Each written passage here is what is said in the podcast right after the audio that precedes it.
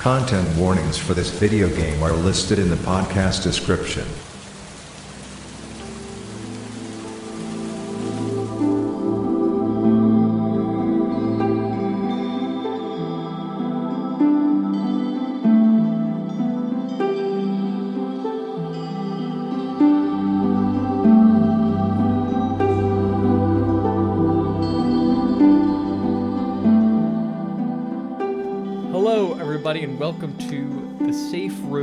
Survival horror game club podcast. I'm your co host, Grace, and with me is the other co host, Rose. Vroom. Room? I'm a deadly wheelchair. Vroom. Room. I'm coming to get you. I have a, I have a screenshot of like the wiki page where it says there's like uh on the enemies page on SilentHillMemories.net. There's a section Uh-huh. that says unkillable enemies, and the first one on the list is wheelchair. I'm, I never bothered to fight them, so I didn't know they were unbeatable. yeah, well, you, I think you can kind of like get them out of your way. Like it, hitting them does something. It can be advantageous. but- but I was always just like, huh, that's funny, and then moved to the next yes.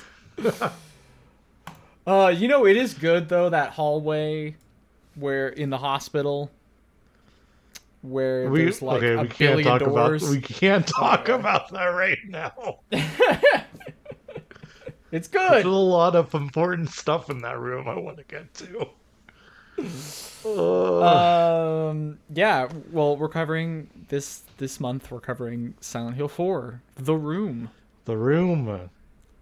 which is, I mean, the last Japan developed Silent Hill game up till F. They did not know how good they had it. Um, I don't know. Yeah, well, you know, we'll see. I have. we'll we'll get to it. We'll get to it. Um, but yeah, th- this is also the last. I think this is the last of that team. mhm. Team Silent, as people say, which is As so people silly. call But it, yeah. yeah. Um, but you know, this has creative continuity with every previous Silent Hill, which is not true of any other Silent Hill to follow. I think, basically. Um, so that's wild. Um, and, and I think it's kind of a weird game to talk about in that way because it's so like, it's extremely not like a final statement or anything like that, right? Like it No. is, it is another entry in Yeah. the franchise. hmm Um, but yeah, do you have any opening thoughts like to get to, or should we just roll on to the summary? Uh, yeah, I was very uh skeptical to play this one just because of the kind of fan reception and its sort of reputation as a Silent Hill game. I feel like a lot of people either I feel like a lot of people like the first three and then don't know anything about four or kind of disregard four. Um, it was interesting to play it. I'm glad I played through it, and uh, I understand why people aren't warm on it like the other ones, but uh, I think for me the the strengths kind of outweigh the weaknesses. uh, yeah, in a lot it's really ways. like gamers don't like it because the back half is literally both backtracking and an escort mission. which to be fair, I also hate it. but yeah. uh, but there's a lot here to pick at, and uh, Yes. I, yeah. I can't fault a game for being interesting. So Yeah. Uh, and I like I don't. Yeah, we'll we'll get into it as we. But I this does feel like the. You can feel maybe that the production was a little bit more troubled, or yeah, you know, I don't I don't think you make the decision to be like, okay, we're going to repeat our game again. revisit. Yeah. You know, we're not. so- you don't yeah. do Halo One unless you're having a bad time. you know, Yeah. in some way, right? Yeah, and some and, and so much of the early levels, you just go into a room and then the level ends, and you're like, okay, I guess that was the level. So Yeah. All right. I will uh, read the summary as as usual. Um, everyman Henry Townsend finds himself locked in his apartment for five days with no means of communication and having recurring nightmares. Shortly after, a hole appears in the wall of his bathroom through which he enters alternate dimensions. He ends up in an abandoned subway where he meets Cynthia Vasquez, a, com- a woman convinced she is dreaming and who's killed by an unknown man. Awakening in his apartment, he hears confirmation on his radio that she's indeed dead in the real world. He also, you can look out the window and see the ambulance, which is really cool. Oh, it's so fucking sick. Yeah. Um, Awakening's apartment. Oh no. Blah, blah, blah. Similar events repeat with the next few people Harry finds: Jasper Jean, a man fascinated with the paranormal and the cult of Silent Hill; Andrew DeSalvo, a former employee of the orphanage run by the aforementioned cult; and Richard Braintree, a resident in Henry's apartment complex. All the calling me bear- Richard Braintree. I feel like I feel like Andrew and Richard are people who have showed up in like random ephemera in two and three. Sure. Um, like Walter gets name dropped into. Apparently, I didn't like. yeah. Yeah, but we'll we'll get to Walter. All all deaths bear similarities to deceased serial killer Walter Sullivan's modus operandi. Henry finds diary scraps belonging to journalist, journalist Joseph Schreiber, the former inhabitant of his apartment, who is investigating Walter's murder spree. He discovers that Walter is an orphan who has been led to believe his biological mother was in Henry's apartment, where he has been found where where he had been found abandoned after birth. To purify the area, Walter, now undead, is attempting to perform a ritual which requires 21 murders to be committed. As Walter prepares to kill his 20th victim, Eileen Gavin, Galvin, a child manifestation of himself, appears and stops him. Eileen agrees to join Henry in locating Joseph.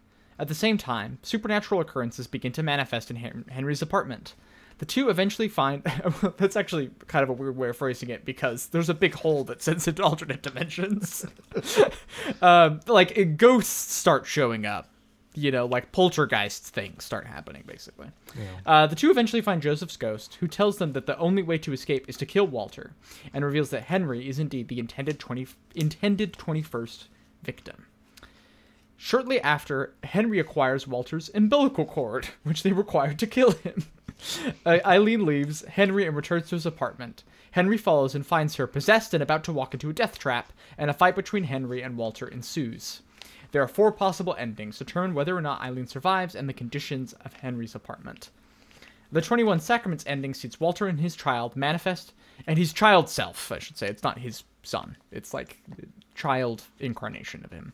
Manifest in his apartment, while the radio reveals that Henry and Eileen have died along with several others. In Eileen's death, Henry awakens his apartment and learns from his radio that Eileen has died to his sorrow.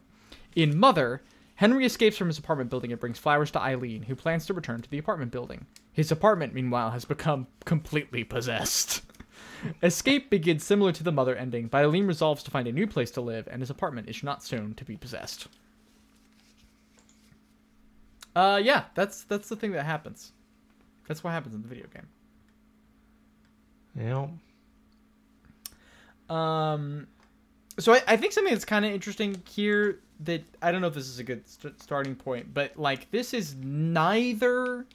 I mean, it's kind of a continuation of like Silent Hill one and 3's cult continuity stuff because Walter learns about the Twenty One Sacraments from his time in this orphanage.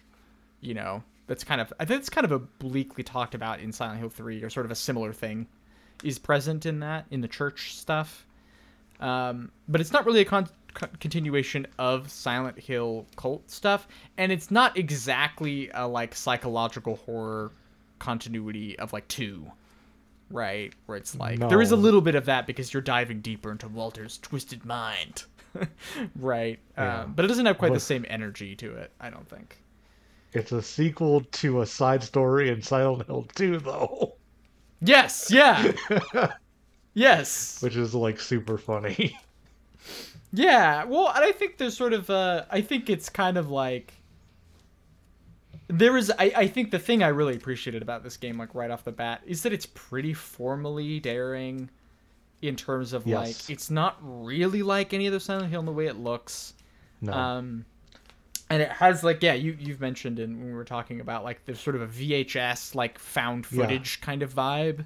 you load um, this game up, and the OP doesn't have music for like the first like two Yeah. minutes or whatever, Mm-hmm. and it's and it's all like the developers shooting the game from camcorders and like cutting it together and stuff. Yeah. Uh, and it's like interspersed with like sound effects, and it's very and it's like you know the the the monsters are like running towards the camera and jump scaring you and all this stuff, and it's very like uh very found footage sort of influence, uh, which is like really fascinating considering uh, the future of the genre, but also the fact that they went and pulled from from that stuff at the time yeah. uh, as a way to differentiate itself is like super cool and, and fascinating.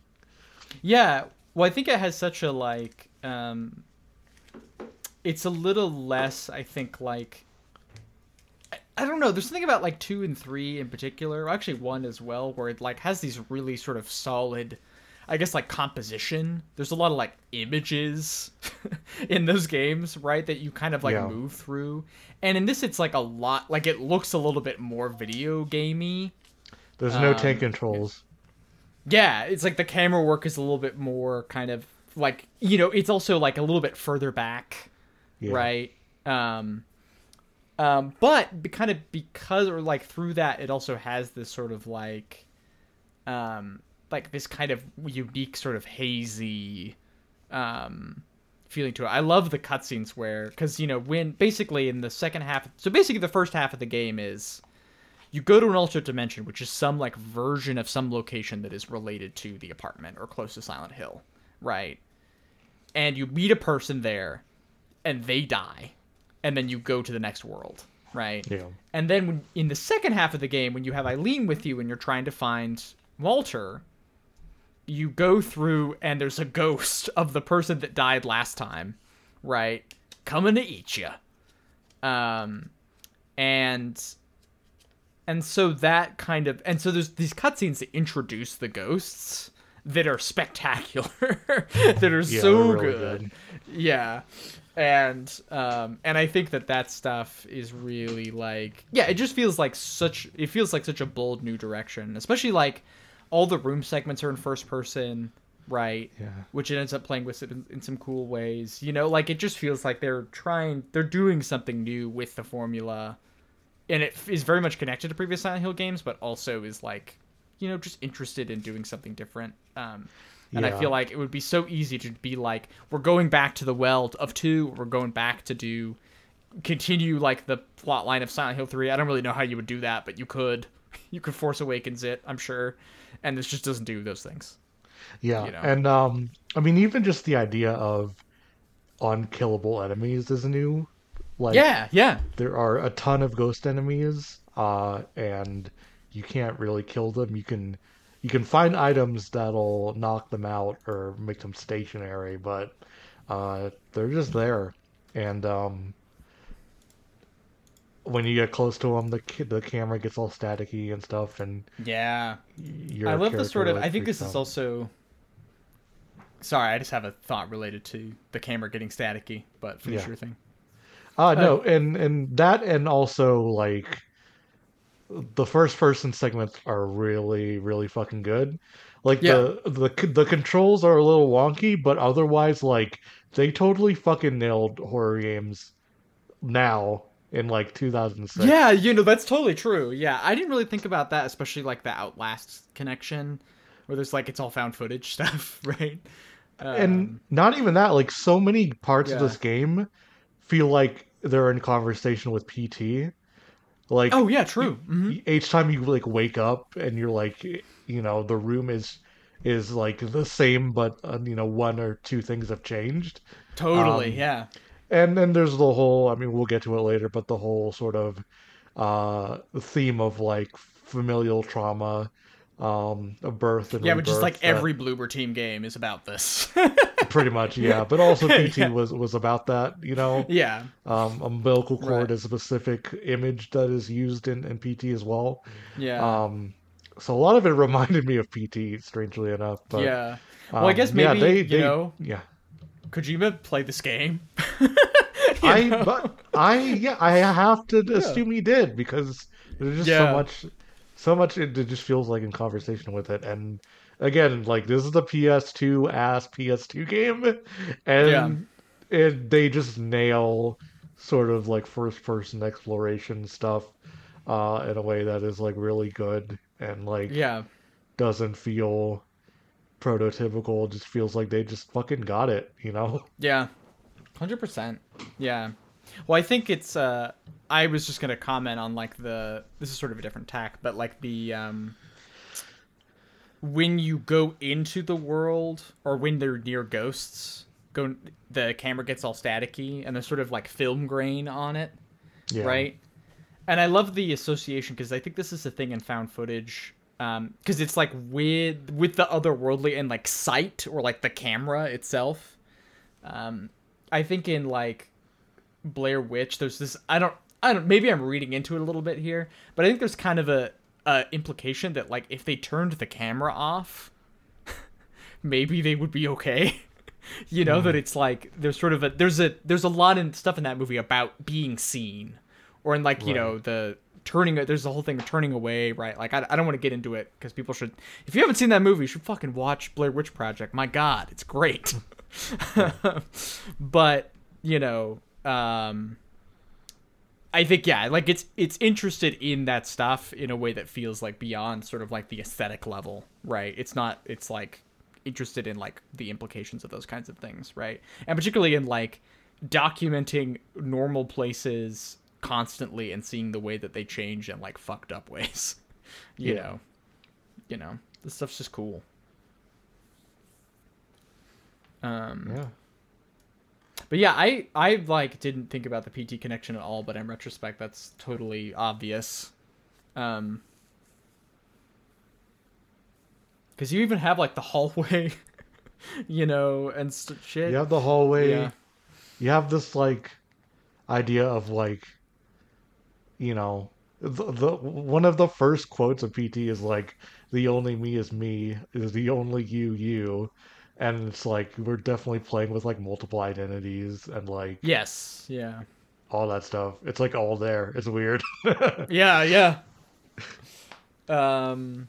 Well, yeah, because that's sort of. I mean, Walter obviously has like the child self and the adult self. Se- serial killer man. Yeah. You know, and then um. Yeah, but there's also like Walter is like associated, or not Walter. Um, Henry is associated with the previous owners of the apartment, right? And in fact, you play as Joseph at the very beginning. Like the summary didn't really talk about this. oh okay i did. Yeah, but the very beginning of the game, it's like your apartment, like you're in the same apartment, but some things are different. I think there's a typewriter there, and stuff like that, right? And then you get like murdered by a ghost at the end, yeah you know. And then the credits, and then you know the title screen starts. Um. So, yeah, definitely like alternate selves kind of stuff happening. yeah Um, yeah, well, I think that's kind of general aesthetic. I was thinking maybe we could kind of go through area by area and sort of talk about it, and then then sort of talk about the back half of the game in one big chunk because it's uh it's all the same areas again. it doesn't. Yeah. It does, except the hospital. I guess the hospital is the only area that doesn't repeat. Uh, it's just the one time for that one. oh i Um, guess that's right damn Yeah.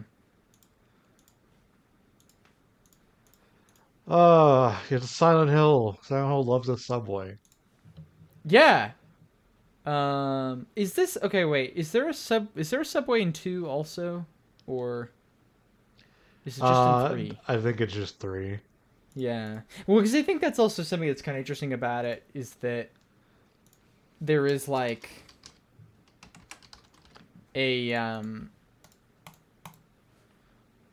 there's sort of an element that it's like halfway between or sort of instead of being like Silent Hill 3 is like it starts away from Silent Hill and then you go to Silent Hill. Silent Hill 4 is like you were never in Silent Hill. you see Silent Hill like a- across the lake, right? In one part. And that's like you were never in the town, you know. Mm. Um, you're in Ashfield, right?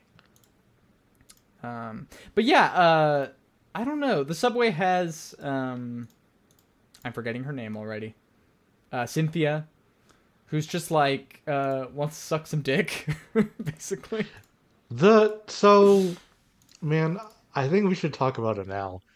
The game I I was waiting for this game to be about Henry and his like relationship to women because like there's Cynthia at the beginning who's like very overly sexualized intentionally and Yeah. like uh, immediately hits on Henry and then very early on you have the ability to peek in on your neighbor's uh, Yeah. apartment Eileen and you're just watching this woman like go about her day Yeah. uh, not and it's not really like a remarked upon and like she never notices um and and then and then there's that hospital room in the hospital which we'll get to but like oh yes. there's that room with with her like Eileen's giant head and her eyes follow you and then there's like moaning in the background Yeah. and I was like okay so like what's going on here and it just I think it just I think they just took a different story direction and never really touched that again. But I was I was waiting for it to like get. I had so many questions about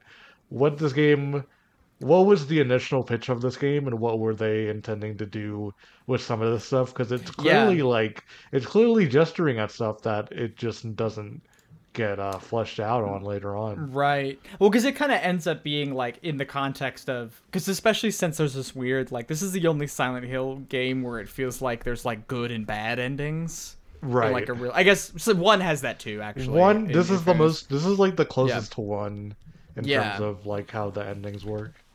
Because two, it's like the endings are largely just interpretive, right? Um, they are like Yeah. ways of like thinking through the rest of the, what happened in the game. And three, there's just two, and it's kind of the same thing. I guess you could argue that one is bad, but you only can get one in your first playthrough, so it's like, and you and and you have to play pretty deliberately to get the the other ending in three, right? Whereas 4 Mm-hmm. it really is basically like how good are you at the video game that determines Yeah. whether you get the good ending or the bad one. How good are you at half the video game? yes, right. Yes, because the first half doesn't matter at all uh, to it. yeah. Um. Yeah, no, I think that that's like an interesting, and I think that's part of like Cynthia does kind of feel, especially like when she dies, it's like very tender. you know, she's he's like cradling her, and that's the sort of death that really like gets the most like tries anyway to get like a lot of emotional mileage out of it. Whereas all the other ones are kind of like shocking or you know sort of scares fundamentally. Yeah, Right. but also like oh, and then the music, the music that plays during her death is really good. Oh yeah, Um, it is another like vocal, a lot of like vocal tracks in this game. Um, but I and and uh, as that scene fades out, I don't know if you noticed this, um, but the lyrics as the scene fades out is uh, "I don't feel enough for you to cry, oh well." Yes, yeah, that's right. Yeah, it's such a weird. Yeah, Like, I think that's sort of the thing is Henry. Uh, someone in our, I think Ina in our Discord shout out said um, that like this is the most Silent Hill protagonist, yes. and that's sort of in this way. I forgot he walks up to her and says, "Are you okay?" yes, Completely he's like- bloody on the floor. yeah, where he's like so kind of like emotionally distant from the Yeah. entire proceeding, right? Yeah. And it doesn't really go anywhere. Yeah, I don't I don't really have a further read on the gender stuff that you're talking about. Although Yeah. obviously there's like something going on there with like as Henry is sort of like an alternate to Walter who's like obsessed with this mother figure, right? That's Yeah. like you know um, and there's also sort of a I don't know if you when you there's an implication later where that like his father was the one who persuaded his mother to abandon him, right? Okay. Um, and so there's sort of like, and there's also you can find a sketch of his father because there's a bunch of like stuff that Walter has left behind, kind of in addition to like the Joseph writing his diary stuff. There's like a bunch of Yeah. like Walter Yeah. stuff. Um, and yeah. Anyway, um, I don't know if I have like anything in particular to talk about with the subway. It's kind of like, it's ki- it's kind of a rerun at similar things to the Silent Hill three version of it, where it's like a bunch of stuff is ah. blocked off. At one point, you have to walk through a bunch of train cars. You know, this Okay, kind of thing. okay. I, I think we're burying the lead. Oh, okay. Am I? Fuck them fucking wall guys. yeah. Those fuckers can burn in hell. It's bullshit. It's hard to avoid. You just walk into them. The Oh. game knows it's bullshit because later on they give you health potions at the beginning and end of the escalators because they know you're gonna Oh, fucking yeah. hit them. Oh, you know, the guide I was using was such a because he's like, okay, just equip the axe that you get like halfway through. So this is in the second subway, right? and like just hold down the entire charge attack ahead of each wall guy. Bullshit. then, and then I got up and down almost all the way down without getting hit once by those wall guys. I fucking hate Um, it. But but you can't do that first time round. Yeah, it's like I actually think this is one of those things where it's like conceptually it's like cool enough that I can kind of be like okay because like the I love that the escalator just goes on forever. It just never ends. It's so long. Right. Yeah. And it's like this weird, like lengthening of space, the sort of thing where it's like you're in a space that's familiar, but that isn't working in the way that it's supposed to. Right. And that's Have scary. you know? Have you seen Us? No, I've seen parts of it. Fuck off. You need to watch Us. I God will. I will. I'm going to. this happens I think Us. I have a downloaded. great. In fact, Yeah. um, Anyway. yeah, yeah. I saw like the first. Uh, some roommates were watching it on a night that I had something else going on, but I like watched the the first bit of like the home invasion part, and it's cool. Yeah. I feel like it's the most divisive one of his movies, but I. I think that's right. It's, yeah, it's my favorite, so yeah, I don't know. That's I've only seen Get Out. I haven't seen Nope yet, so. Um, But I'd like to. I'll. You know what? That's fuck. I'll get. I'll. Yeah. I'll do it. I'll watch both those movies soon. Because this is a listener promise. anyway, um, yeah, fuck the wall, guys. I agree. Um, and also there's sort of the like I think there's something interesting too, where it's like in Silent Hill three, it's like the fucked up stuff in your hometown is coming to like the the city that you chose to escape to, right? Yeah. And and this is sort of the opposite where it's like you know henry went on vacation to silent hill once and that has just like shaped the rest of his life right you know and so No, i think the subway I love the link by Silent Yeah. Hill. Yes, yeah, literally. Like, there's no sort of association. It's sort of like he, the, this has like touched him in this very like indirect way, and now he's getting like roped into this whole thing that he's like doesn't really involve him directly, except that he is the occupier of this apartment. Right. That's the only thing that's special about him. You know. Yeah. Um, I think that's kind of a cool. And the subway kind of works as a like reintroduction of some of that stuff, right? Um, or sort of restating of like the way, because you know it obviously echoes Silent Hill Three, which also has some ghost stuff in it too, in that section. So, um, I guess I don't know if that is in Ashfield though. It might be. It Um, might be. Yeah. Um, it is a different subway though. I think it's it is not like shared, you know, Yeah. level to stuff. Um, should we move on to the forest, or do you have another another thought here? Uh, we can move on. Yeah. Yeah. Um, so the forest is where there's like this orphanage called Wish House, and uh, there's this guy. there. It's this Lester.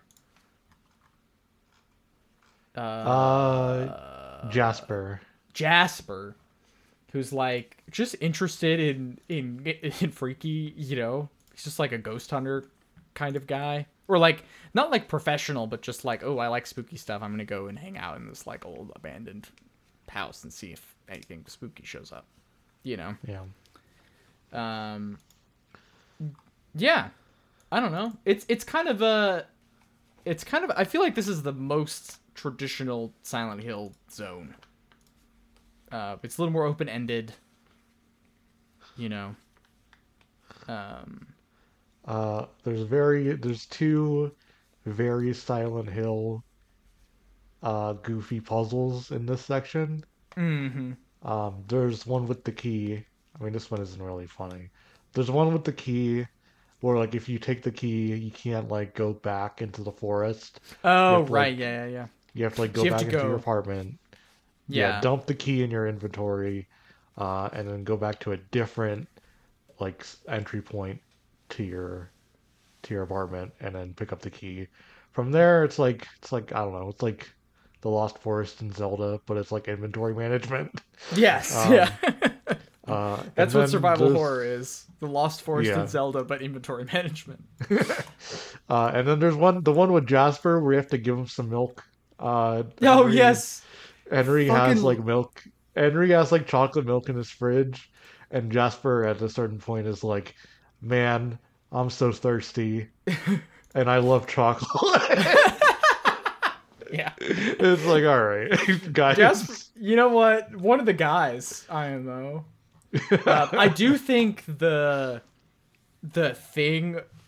This is also something you kind of mentioned in the Discord as well that um, this was a Silent Hill game that really freaked you out, and I kind of felt similarly, Yeah. at least consistently, that it's like it's very unnerving, and it's also very like um.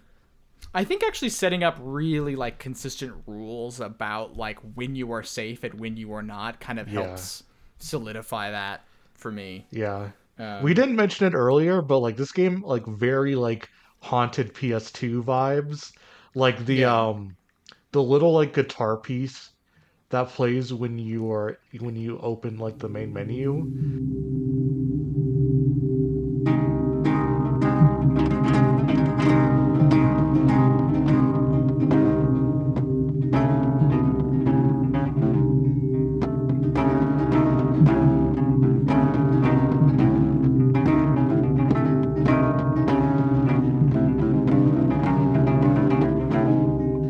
Played this on a PS2, so every time I booted up this game, I heard that fucking riff, and I'm like, damn, Yeah. what a tone, what a mood.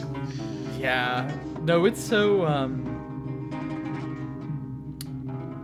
Yeah, and uh, oh, related to this, I think the part where um, Jasper dies is like so unsettling because it's like at least for me what happened is like you go into the orphanage with him, right? And he's like yelling or whatever. And so you go like look around there's like a diary entry. So I started reading like the, you know, the lore or whatever, this text thing. And then as I'm reading that, I hear Jasper like stepping around and opening a door. Mm. And then I don't remember if he like starts screaming or something, or if you hear that. But then I just like open the door and he's in there and he's on fire, right? Yeah. And sort of that like sensation of like something happening like outside of what you're seeing, right? Happens a couple times in this game. And it's like really because most of the time it's like scary stuff is happening, but usually it's like okay, I have at least a sort of awareness of like where I am and where everything is, you know, and sort of that like kind of getting distracted and then someone dying like right there, you know, like just because you were reading something, you know. Obviously, it's not. It's programmed to happen. I, there's nothing I could do to prevent this man from being burnt alive, but like that's, you know, I just think that I thought that was so cool. And maybe part of that was how that ended up being presented to me as opposed to like something that's innately in the thing. But you know, that's video gaming. And this Yeah. is also sort of where we get the like Walter is a traumatized kid who Yeah. was abandoned and then like fed into this awful machine of like you know that eats children you hmm. know and like turns Yeah. them into because it's sort of like this is kind of what would have where heather would have been had she like grown up in in the situation right or you know Yeah. all that stuff, right? And that's like where she is in in like some of the Silent Hill three stuff, you know, um, because there's like Heather is like weirdly old. Also, she's like a teenage girl, but she also had this other self, you know, that like lived a whole life, and so Yeah. um, so they're sort of tying Walter into some of that stuff here. Um, but I think I think that's it. What do you think about uh, the water prison? If you want to move on. Oh my god. Hey, you ever the- thought about the Panopticon? You ever thought about that? Pretty this freaky. is the most trouble I had pre second half of the Mhm. game, I guess. yeah. Um,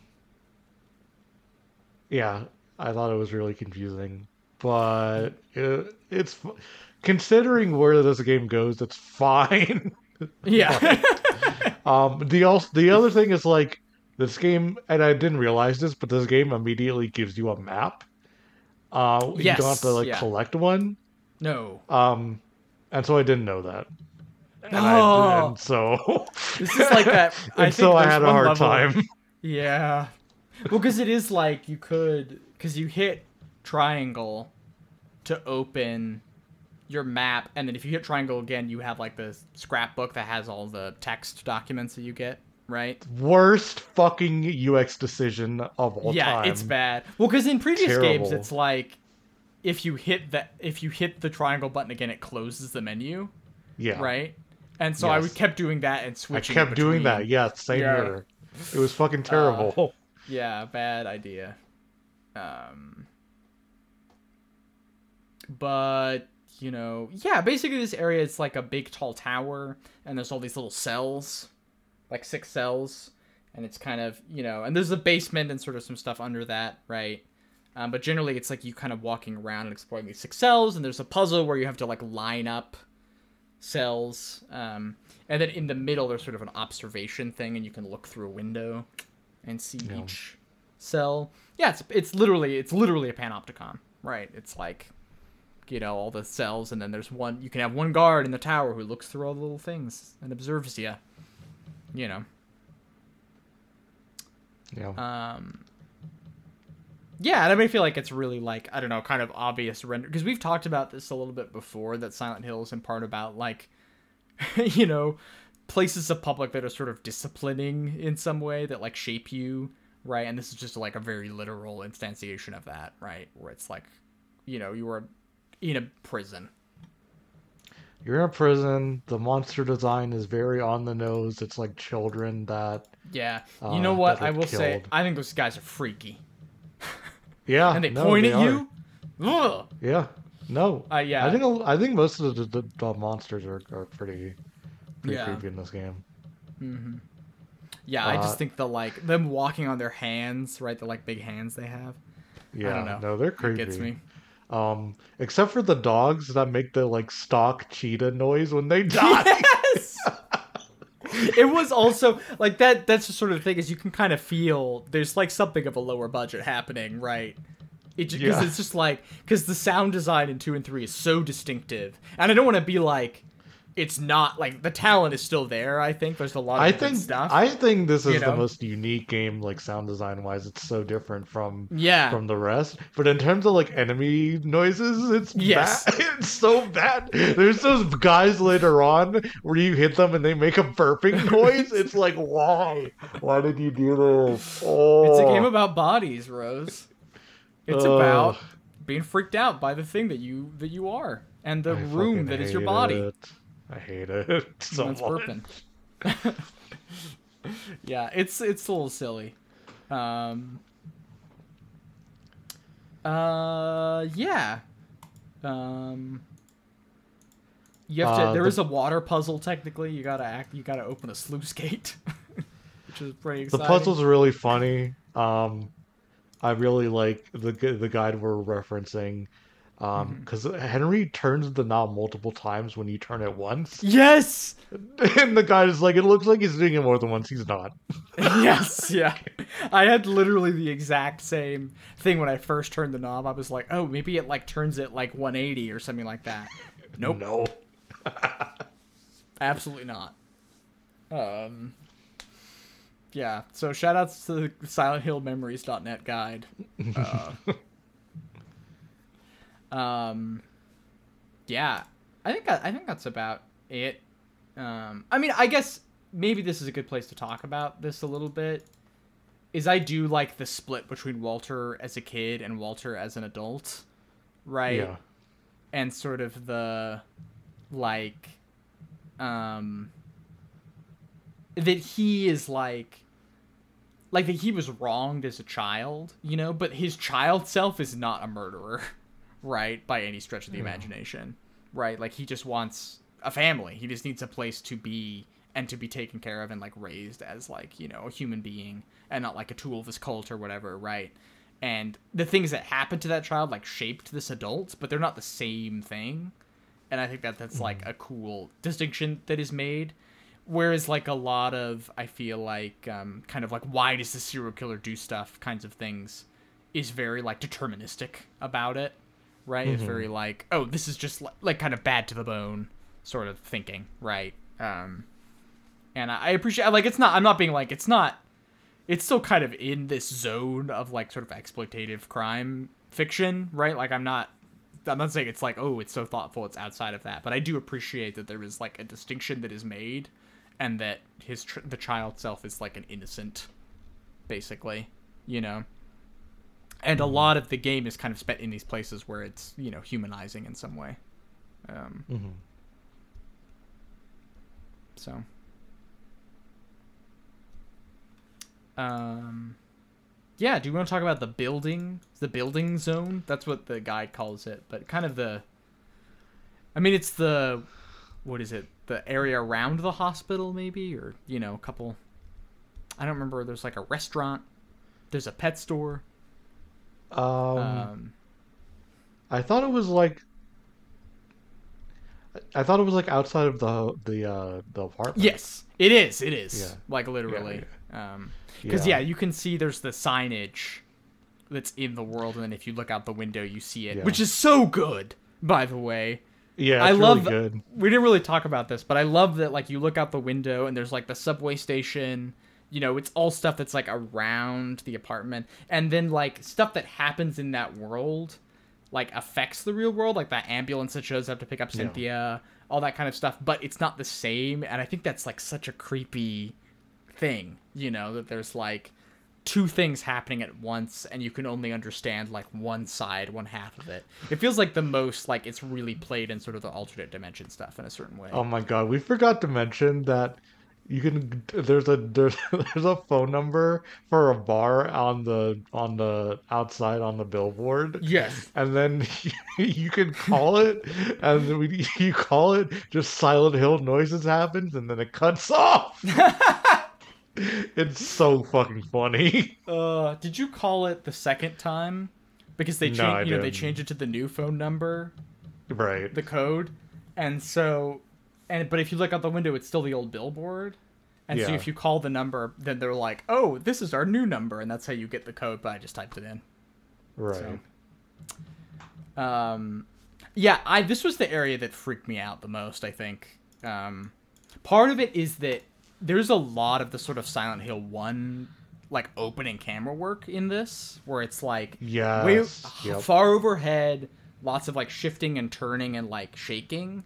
Right as you were like moving through an area, and I think that that shit just freaks me out. like Yeah. I think it's awkward alleyways. Yeah. Yes, yeah, and like that sort of confining quality, and also like I just think the like the way that plays was sort of a, it's cool because it's like an urban space that we haven't really quite seen in Silent Hill before, which does have hmm. like people. You know, it's it's like Silent Hill's like a small town, but it's not a small small town, right? Like it's a hmm. tourist spot. People live there. There are apartment complexes, right? Um, you know, it's not just like 30 houses in a barn, you know. Um, Yeah. So, like, um, but like the sort of like way that that plays with height that you like go really high up and you exit an elevator and there's just a big drop, you know, like everything seems sort of incomplete. And of course, like the way it ties in that you look out the window and you're seeing almost the other side Yeah. you know, of what I think that stuff is just really cool. It's really unsettling. Um, and also like there's there's like these monkey enemies, I guess, Yeah. um, that are like a little goofy, but also it's like freaky when you're just wandering around. There's all these weird noises everywhere, right? That you can't really identify. I think that stuff is pretty cool. Yeah. Richard Uh, Braintree. Richard Braintree. I mean, I this is. We didn't even talk about DeSalvo, who's the employee. He's just like, I'm gonna die. Walter's gonna kill me, and then Walter kills him. Yeah. Yeah. You know? yep. And uh, Richard Braintree's like an asshole, and that's his entire characterization. Yeah. Um, I liked I liked his voice direction when he's dying. Oh yeah. Cause, cause he has lines. He's he's being like I think isn't he like being like shocked to death or whatever. Yes. like- yeah, he's in an electric chair. Yeah. And but he has a dialogue. He says because um because Henry tells him to like look after the kid. Right. Um, but he and then and then you see him and he's like kid that is no kid or whatever. But Yeah. he's saying it while he's being electrocuted and you can barely make out what he's saying. Oh, That's Oh, like yeah. really good.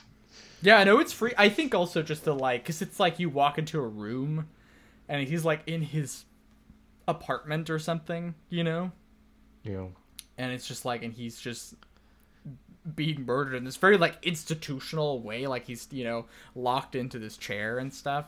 It's just very like sudden and strange. I think that's like a pretty cool scene. Yeah. Um, but yeah. Um, but yeah, he's just like a jerk. He like runs after the kid. He's like, he the guy told me to watch out for you. Why did he tell him that? And the kid's like, you know, just makes a face and runs. And he's like, hey, I've got a gun. you know. Um. Yeah. So then you get a facsimile of the apartment building. Um which I think is pretty cool. Like I just think the like um again, like so much of what makes the horror of this effective is like repetition of space, you know. And so you go to the building that you're in and you know, you sort of see all these apartments that are kind of like yours but not really. Um I guess I didn't really care for any of the subplot stuff that's here. There's like a love triangle thing. Did you pick up on any of this? I Um, did, but only because the game decided to put a phone at the bottom Oh, yes! of the fucking apartment and then made me listen to it for like fucking 10 minutes while I tried to find the other one. Fuck that Yeah. shit. Yeah. I was I mean, I was not as bad about it as you, I guess. But I was like, I want to find this damn phone. It was just like, guys, I get it. I understand. There's a Yeah. thing here. it's not Uh, that deep. Yeah. Um, yeah, you get like a little cassette that you can play that's like of the the like stalker because there's sort of like a stalker guy and like a nice guy and then a girl and the Yeah. stalker like getting beat up and I don't know all that stuff's kind of like whatever to me. Is that the only cassette in the game? I think so, because yeah, I got every like story item. I think That was Uh, weird. Like, so- there- yeah, that you get the cassette of him being like tortured or whatever, and it's like yeah, the only kind of thing they do because like you, you have a radio in your apartment. yeah. Um, you do and get it like you do get radio like show stuff playing a Yeah. couple times, right? yeah, you get yeah the radio, uh, yeah stuff plays, but also like it you put in the cassette tape and it cuts to like the static image of your apart your like the basically a screenshot of what your screen looks like as the audio plays. Like you can't move. Like it is they just like made an FMV that's just that picture of the apartment and then it plays. It was so bizarre and like hacked together. It's weird. Yeah. Um. But yeah, it's uh, I don't know. I I think um, I guess I like that. This is the only one where I really feel like the second run at it improves it a lot. The second one is better. Yeah. Um, but yeah, then you find Eileen, you know, uh, also, and I think, uh, well, also it's weird because Henry's so like, what am I supposed to do about this, this hurt person? He's like, no idea. Um, and then she gets taken to the hospital, and you know, you go through your hole in the wall. And wait, no, is this where you? Well, no, this is No, uh yeah. she dies here, right? kind, I mean, kind of. She gets taken to the hospital, I think, and is still alive. Okay, okay, got it. I read that And as it's her dying, but it could yeah be whatever. i think it is this is the point where you like put together the second portal out of the like the Yeah. tarot card things right um i think that's what happens here um yeah i think the hospital i mean we were talking about this a little bit earlier in the pod but i think that hallway where the where there's just like 28 rooms and then also the layout is randomized every time apparently Yeah. Yes. and so you just have to open every door you know Yep. I think that's fantastic. I think that's amazing. It is also very funny because the aforementioned wheelchairs are just rolling around in there. It's so funny. but but yeah, I thought that was like so cool. Um yeah, and that that A- Eileen head is uh yeah, yeah. it's just free it's freaky. It's a like all right image, you know. I just I'm looking at Eileen and like there's so much here. She's a very like conventionally attractive woman like Yeah. and she like has when you're like looking at her apart I'm sorry, I'm so stuck on this theme. When No, you're no, looking I'm at her when you're like fucking creeping on her in the apartment she has like casual clothes, but when you see her outside of the apartment she's wearing like a purple dress. Like very like dressed up to, to go somewhere. So very clearly like playing with the idea of, you know, like presenting yourself in public versus um, having these private moments. Um, and also, yeah, the, the head and the like moaning, and it's not like painful. It's like th- these are sex noises. These are Yes, sex noises yeah. that are happening, and the, the game. I don't know what to think. Also, when you get a good ending of this game, you unlock a, a maid outfit for her, and she fucking wears it, and there's boob physics. So I don't know what the fuck they're doing, man. Oh, I did fucking not oh. realize about the maid outfit. That's wow. yeah, it's like a hospital nurse. I'll, I'll send it to you. It's fucking Yeah. gross. Yeah, my god. But Um, Eileen, Eileen. I mean, I think game- that is like part of it is like because the way kind of you looking in on her is presented is like you're keeping an eye on her to protect her because that's sort of like there's so much of the game is like that first half is like Walter being like I'm going to kill her or like she's gonna come get in trouble right and so Yeah. you know um and part of it's like Walter's like making you look right there's sort of a weird like yeah, um you know yeah. And then part of it is like is that like there. she could be looking back at you, but also like mocking you for yeah like having this attraction, but only being able to stare at her in private moments when she doesn't right realize yeah it. well she also doesn't have like a there's not a lot to her all told like Yeah, she kind of is just like girl oh what the fuck it's fucking terrible. Uh, oh that's so weird especially since she's like all beat up and shit She's all beat up. She has because like i do arm. think like i because i kind of thought of the party dress stuff and the like because there's a weird thing when you're like going to a party and maybe this is because how i think about it because i have social anxiety but it's like you're Right. in a very vulnerable position right especially if you're like trying to present yourself well if you put on makeup right you wear something maybe like a little bit you know flirtatious or whatever right uh, i'm putting air quotes on that but you know um, right? Like there's sort of a vulnerability to that and it's like when you and then getting like brutalized before you can do that right? Before you can sort of leave your home right is like really like upsetting and violating right? And i think the game is in part about that kind of like the intimacy of being in public right?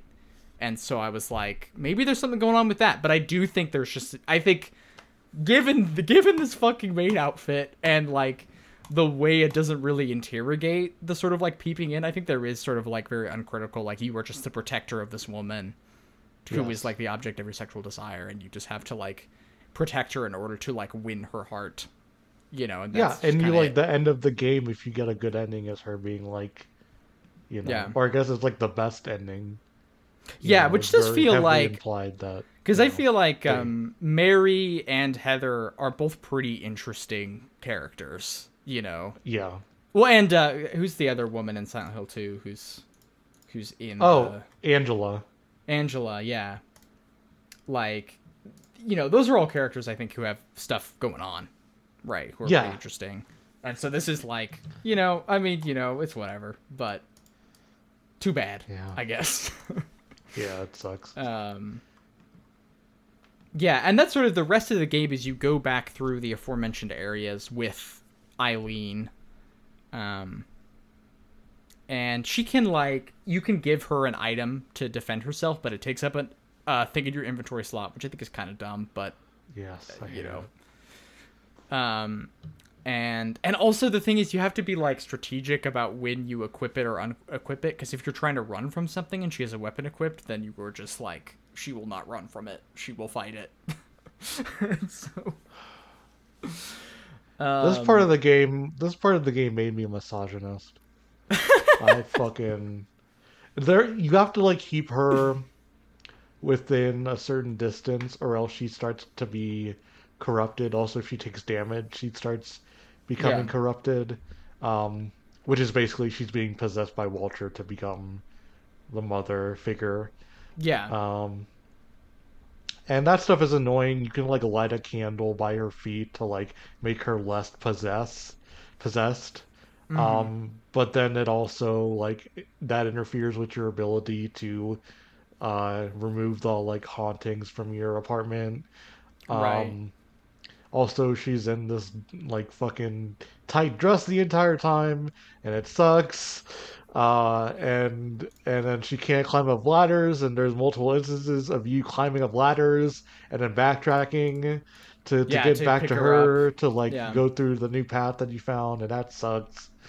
Um the thing is i will say about this is because i do i'm very resistant to because kind of the common logic after this sort of era where there's like a quest like this in a bunch of video games is like you know an esc- like someone you're escorting or protecting in a video game should never be an inconvenience it should never be trouble to protect it should always be right. you know, like sort of the Bioshock Infinite model, right? Where it's like they are always a resource and never like someone, you know, like an object, an actual being in the world, right? Yeah. And I'm not going to say that like this is objectifying, but that's also objectifying, right? Yes. Like, Yes. you know, that's so I I do like I weirdly I kind of appreciated the like boldness of like having you be like, no, like if you want to like have a good ending to this video game, you have to like try and look out for this person, right? Yeah. Um, I do think it's very clumsily implemented, especially given that it's like you are just going through the same areas again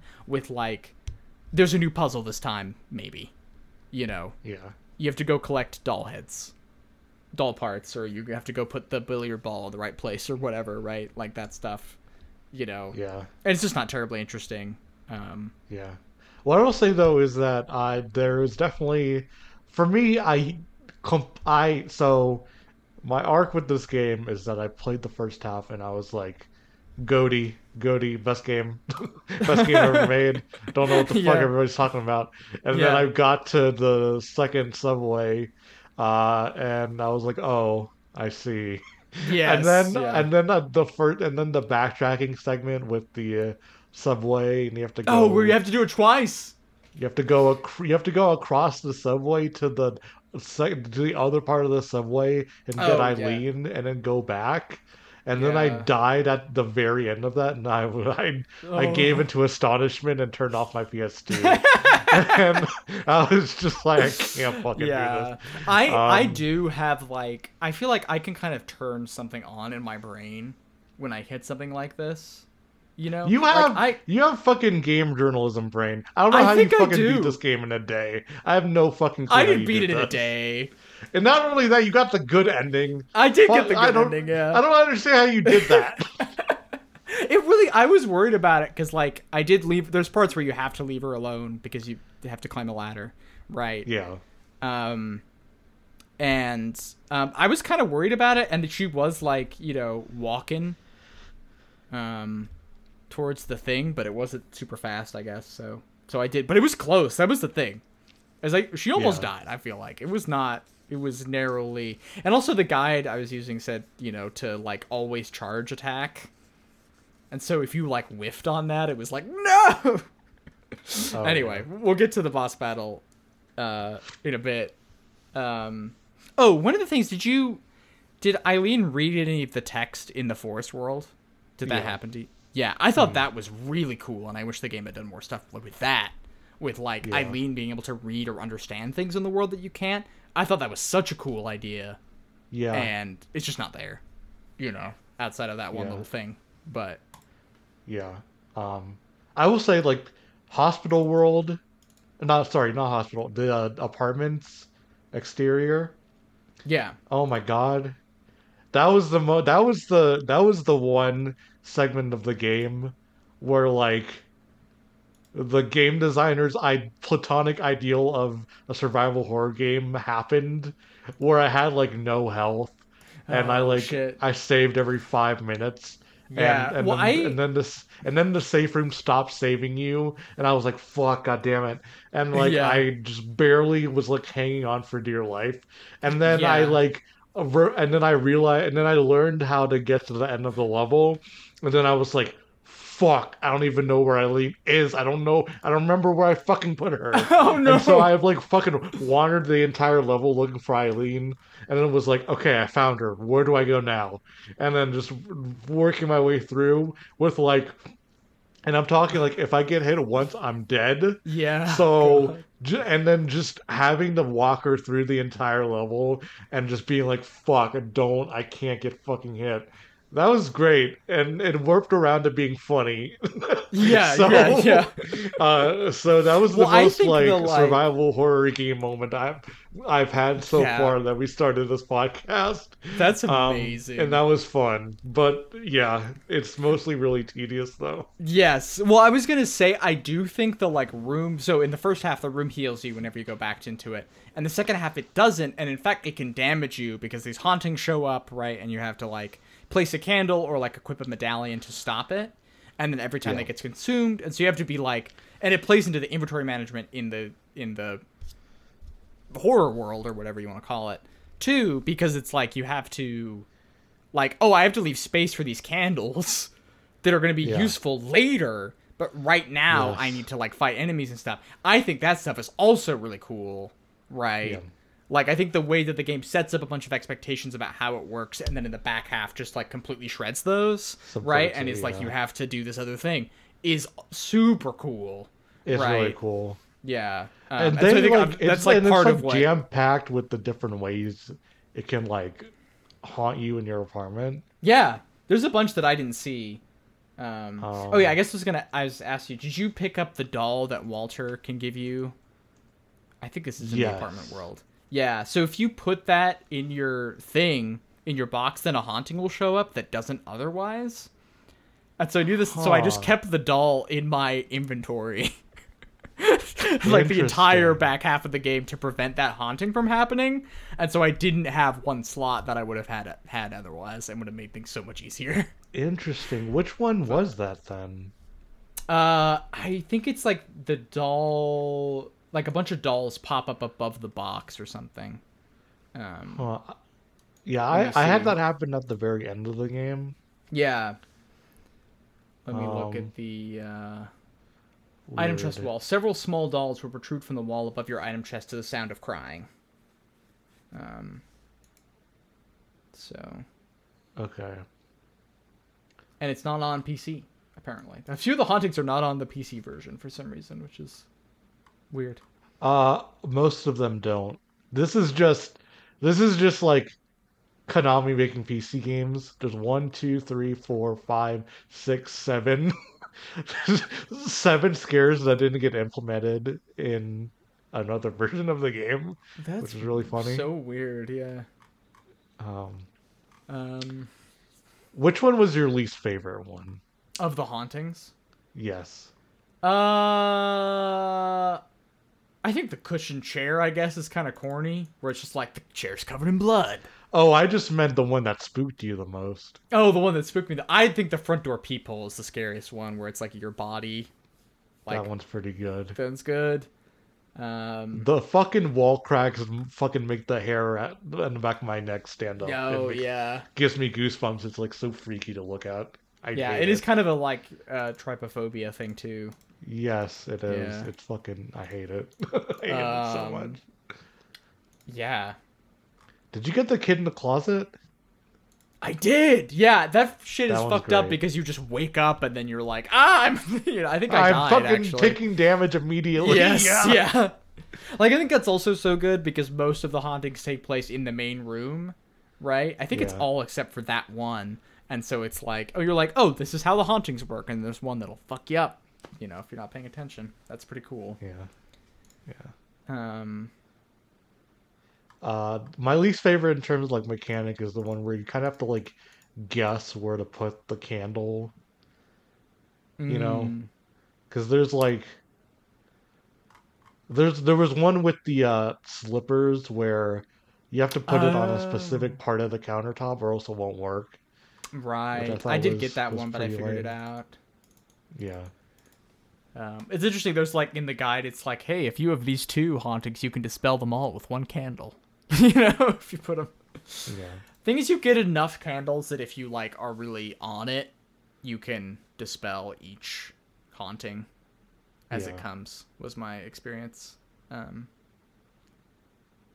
and like actually, towards the end, I was running really low on inventory stuff, and so I like burned candles just to get rid of them in the Right. I keep wanting to say the real world, but like in not the apartment. Do you know what also Yeah. is good? When the first time you're in your apartments, or the second time, and you go into your apartment, and for the first time in like the other world, and it has all the candles everywhere and stuff, and it's the first time you're seeing it not in first person. I think that's like so weird and unsettling. In Yeah. this very like video gamey cool. way. It's really cool. Yeah. Um. Yeah, I I don't know. I think that's all I have to say about like area stuff. And Eileen. Oh, I also I kept saying, "Come on, Eileen." when I was playing it, so Oh, I just I just yelled Eileen over Eileen! and over again. Fucking yeah. This was also the thing is it would help so much if you, there was like some directional thing, or like if you could just be like, "Hey, Eileen, let's leave," or whatever. like if you know. It's fucking Kiefer Sutherland going quiet.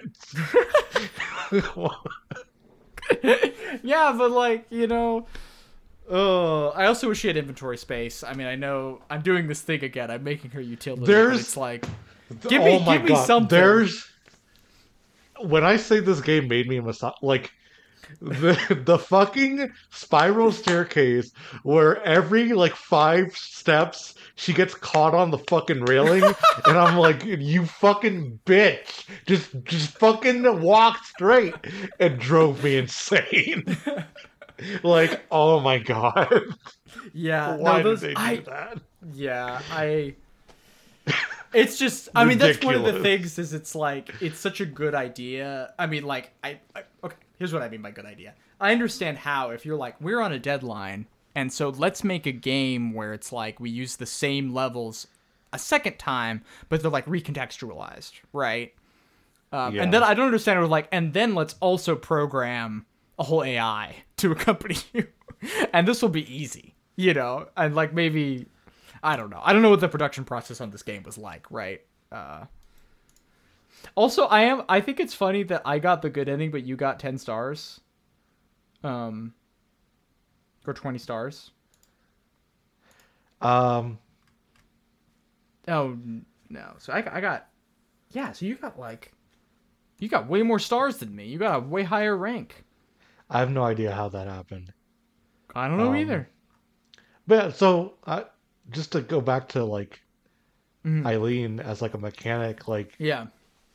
I'm with you. Like I like the idea of it, but again, like the word where it breaks for me is knowing the reward for engaging with it is that she has feelings for Henry. Yeah. and you guys yeah. are like a couple.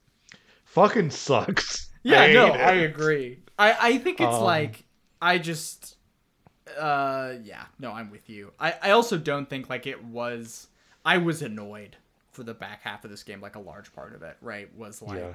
especially since you know, I'm playing it on like a light deadline, but a deadline, you know. Yes.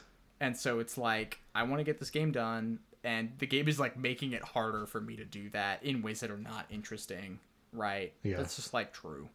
Um, you know. I just yeah, I just think that like I feel like if you had a little bit if I I guess I will say the thing that Eileen is like effective combatant. Like if Mm-hmm. you give her a weapon and you were like in a room full of enemies and you're just hacking at guys, like she can hold her own, right?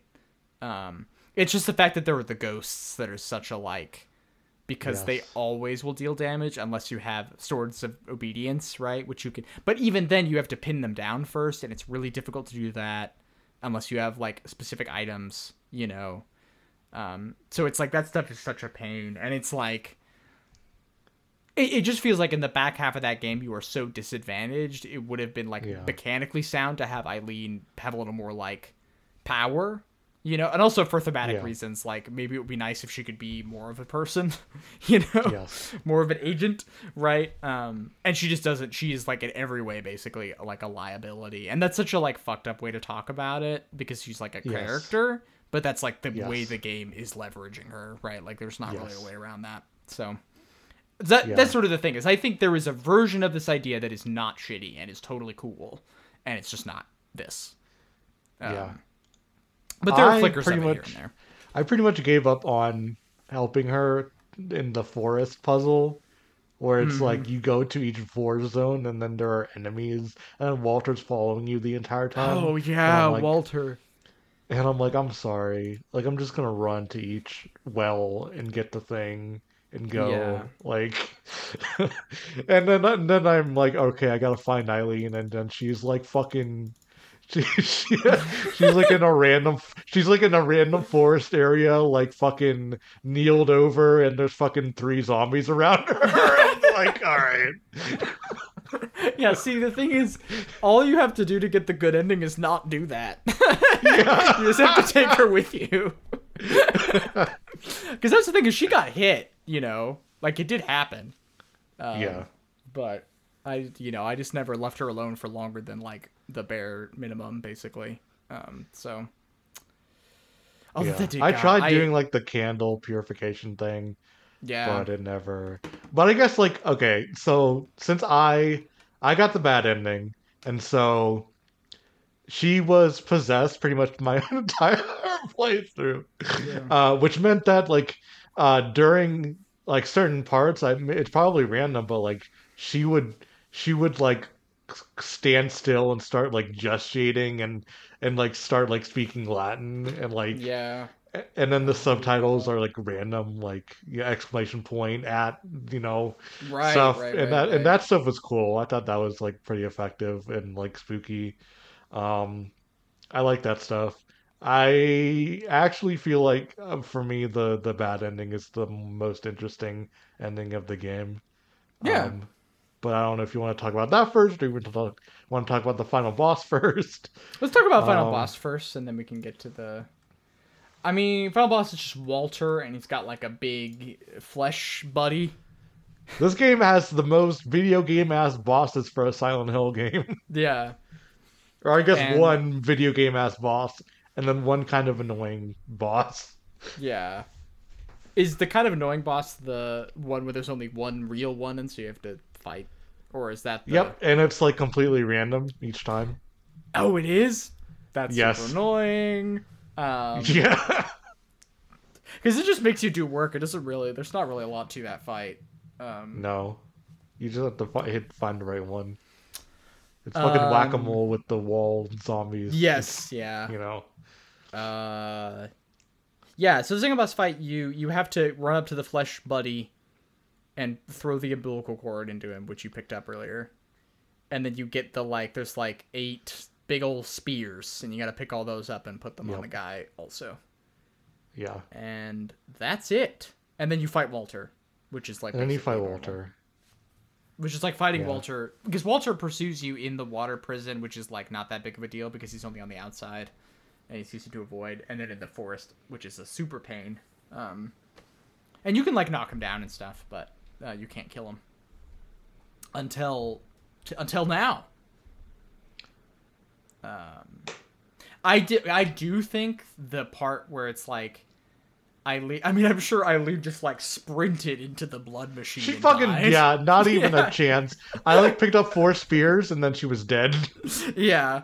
Uh, but for me, it was like she took a step and the camera like cuts to her every time. Yes, And so at the great. end, I was that like, part is good. I was Yeah. like, ah, like really freaking out, right, about it. And I thought that was really sick. It it felt like almost, um, you know, the part in Nier Infinite where it flips between uh, the two characters that you're playing at the time, uh, 9S and 2A or whatever. Um, You said near infinite. Did I say near infinite? yeah. Fuck off. Uh, Nier auto- uh, automata. Um, where anyway, it feels like kind of like that. You know, it's a cool formal move. More video games should do it. IMO. Um, Yeah, I think it's Yeah. cool. I just for me for my playthrough, Yeah. she might as well just she might as well just like fucking did a belly flop into the fucking blood. no, well, I'm that was what I read in the guide. And so when I saw her like take one slow step, I was like, "Oh, I'm good. Like I'm gonna get the good ending if I if I Yeah, do this fast enough, right?" Uh, Yeah. Which it didn't. I was very narrowly not fast enough, but um, I think that's cool. Again, I'm like interested. I'm interested in the video game emotion of protecting something. I think that's a cool Yeah. thing. Um, it's just fucking loaded with gender 95% of the time. yes, And, you know, and so I would like there to be games where that's not the case. Um, but, you know, Mhm. what are you going to do? Uh, shout outs to The Last Guardian, I guess. I which I haven't played, but is, you know, probably has some of this. Um, I like how you shouted out the Last Guardian and not Ico.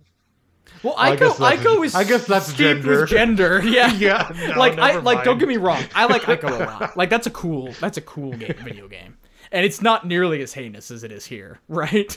Uh, Yeah. But it is gender. Yes, Al- Also, uh, when you're IMO walking with Eileen outside the prison, and it's like, and it, and it's like a, it's like a, it feels like a formal like reference to Ico. I'm like, guys, what the fuck is going on? yeah. Well, that's the thing is like, and also the thing is, Ico like, Ico is gender in sort of a it- on the basic level where it's like man protecting a Yeah. woman, right? In the way that like Bioshock Infinite is, but it's like so much classier, right? Yeah. Like it's just so like. It's so much more chilled out about like I don't know. It's just it's also just better, right? Obviously, but it's you know, it's like by comparison, it comes off very well. I think. Uh, um, Fuck, we didn't talk about the second hospital. is there a second hospital? The sorry, second uh apartment internal. Oh, okay, yeah. I mean, Where we talked you, about it uh, a little bit. I alluded to when you go to the apartment. You go inside. Okay, Yeah. you go into it, everything's fucking red, and you're like exploring the apartment. It's like the re- it's like the real world, but it's the apartment's like corrupted now. Yeah. Because okay, so basically, you fucking you get to your apartment, uh, you fucking take a hammer to your wall, and turns out Walter's been in your wall. Yes, which is time. sick. That so funny.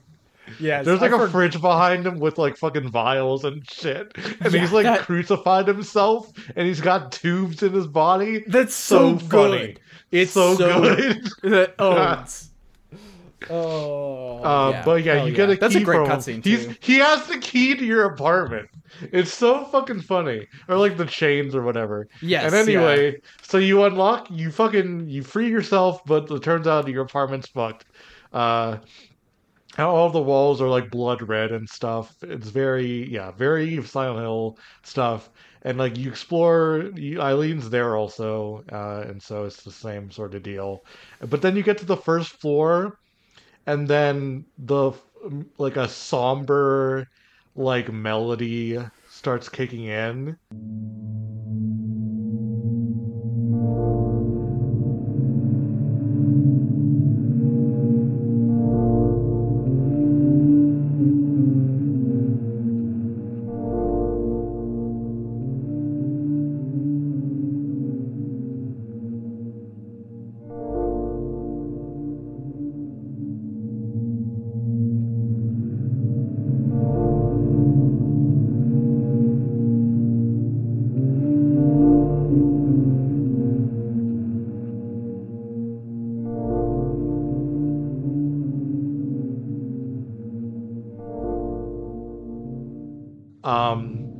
You're finding out more about Walter uh, and his sort of sort of motivations and and and how he was kind of abandoned as a child. Um, Eileen like finds like a scrapbook of Walter's and just kind of studies it, and she like freezes in place. Um, while you go and uh, you know figure out the rest of the Silent puzzle they have to do, which is basically like finding six hanging corpses, which is like, is this supposed to be a reference to Silent Hill 2 puzzle?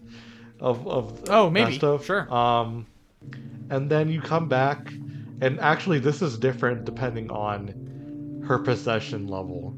So like, Mm. I guess it's a very normal conversation where she feels bad for the kid if she's not possessed. Yes.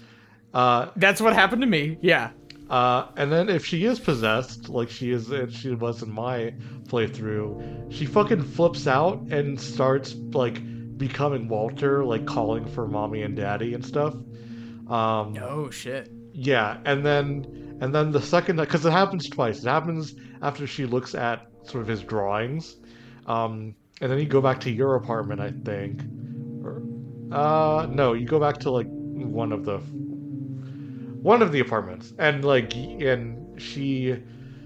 Oh, it's where you find the um- umbilical cord, and um, Yes. She Yeah, does- superintendents. yeah, she does the same thing again, uh, only this time way more intense. And she starts like hitting Walter, um, and then and then she she just runs away and like goes to help Walter, because because she's just like I have to help this kid. Like, yeah, so she's yeah, she fully does say in. that in the you know the version I got, but it's very like calm, and she's like, "We're the only people who can stop him," and there's sort of like, it seems like she intends to.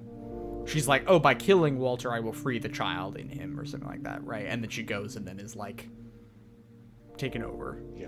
In some way, right? The sort of, and that's actually kind of a weird thing because I was talking earlier about how I appreciate the way the game is sympathetic to Walter as a child, but there was sort of this implication that like because Eileen is sympathetic to him, that lets him get in. That I'm kind of like, like frowning at, Yeah. you know. Um, Um, maybe there's a more complex way to read that, but Yeah. you know, that's what I got right now. Um, but I really like that last level because it's very. It's, just really sad. It's uh, I felt really. I just felt really sad playing through that stuff. Uh, I found it really Yeah. affecting. Um, especially the music. Music Yeah. choice there is like really good and kind of drives home. Right. Well, I think kind of just drives like- home like this is just like this was a kid that, you know, was abandoned and then got manipulated into, you know, doing the shitty things that he did. Yeah, I think there's a very like a, the villain is still like the cult of, of Silent Hill, right in the background, Yeah. you know. Yeah, for sure. Um, and I think that that stuff is yeah, like it just works. I think you know it's it's nice in horror. Part of the interest of horror is like identifying with the villain or finding something sympathetic or interesting, right? And I think this is like a pretty good. And he's also by far the most complex character, and he's not like that. There's not that much to him, Right. right? But he's got like significantly more going on than Henry or Eileen or anyone else. Um, yeah.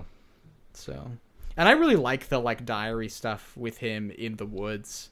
Uh, you know, it's wild that that feels so optional, Uh-huh. right? Um, because I think it does really help flesh that stuff out and like characterize that that world. You know. Yeah. Um, I also like Goat Joseph is like so freaky. I think that's cool. Like upside down and like spouting justice or something. You know, like and repeating things over and over again. That's like this echo of of a person. Right. Just the superintendent, right? Joseph's the previous owner of the Right. apartment, Yeah. like- okay, that's right. Yeah. Yeah. Oh, also, I was forgetting because he like found the umbilical cord. The superintendent found the umbilical cord and just like kept it in his. That's the thing. Years. Eileen overheard him saying that, and I'm like, "Girl, you need to leave now." yeah. fuck? right, but that that part is so funny where he's just like. The umbilical cord that I keep in my room is getting real stinky. And She's like, "What are you talking about?" And he's like, "Oh, just whatever, you know." And I was like, "What is happening right now?" God, all the parts where you peek out of that hole, the front of the Yeah. door, and like things are happening outside. Man, that's fucking good. Like Yeah, I love the the handprints too that are all the handprints row and, as like, them people die, it gets added to. Mwah. Yeah. Oh, so good. And the superintendent like staring at your room, like pacing back and forth. Oh, Yeah. so good. Well, and like, or you like, because a couple of like Henry's like, help, help, and they can't hear you, Yeah. and that stuff's cool. Like the sort of yeah, I think being. Yeah, I think all the like positional spatial horror in this game is aces. So it's good. all really good.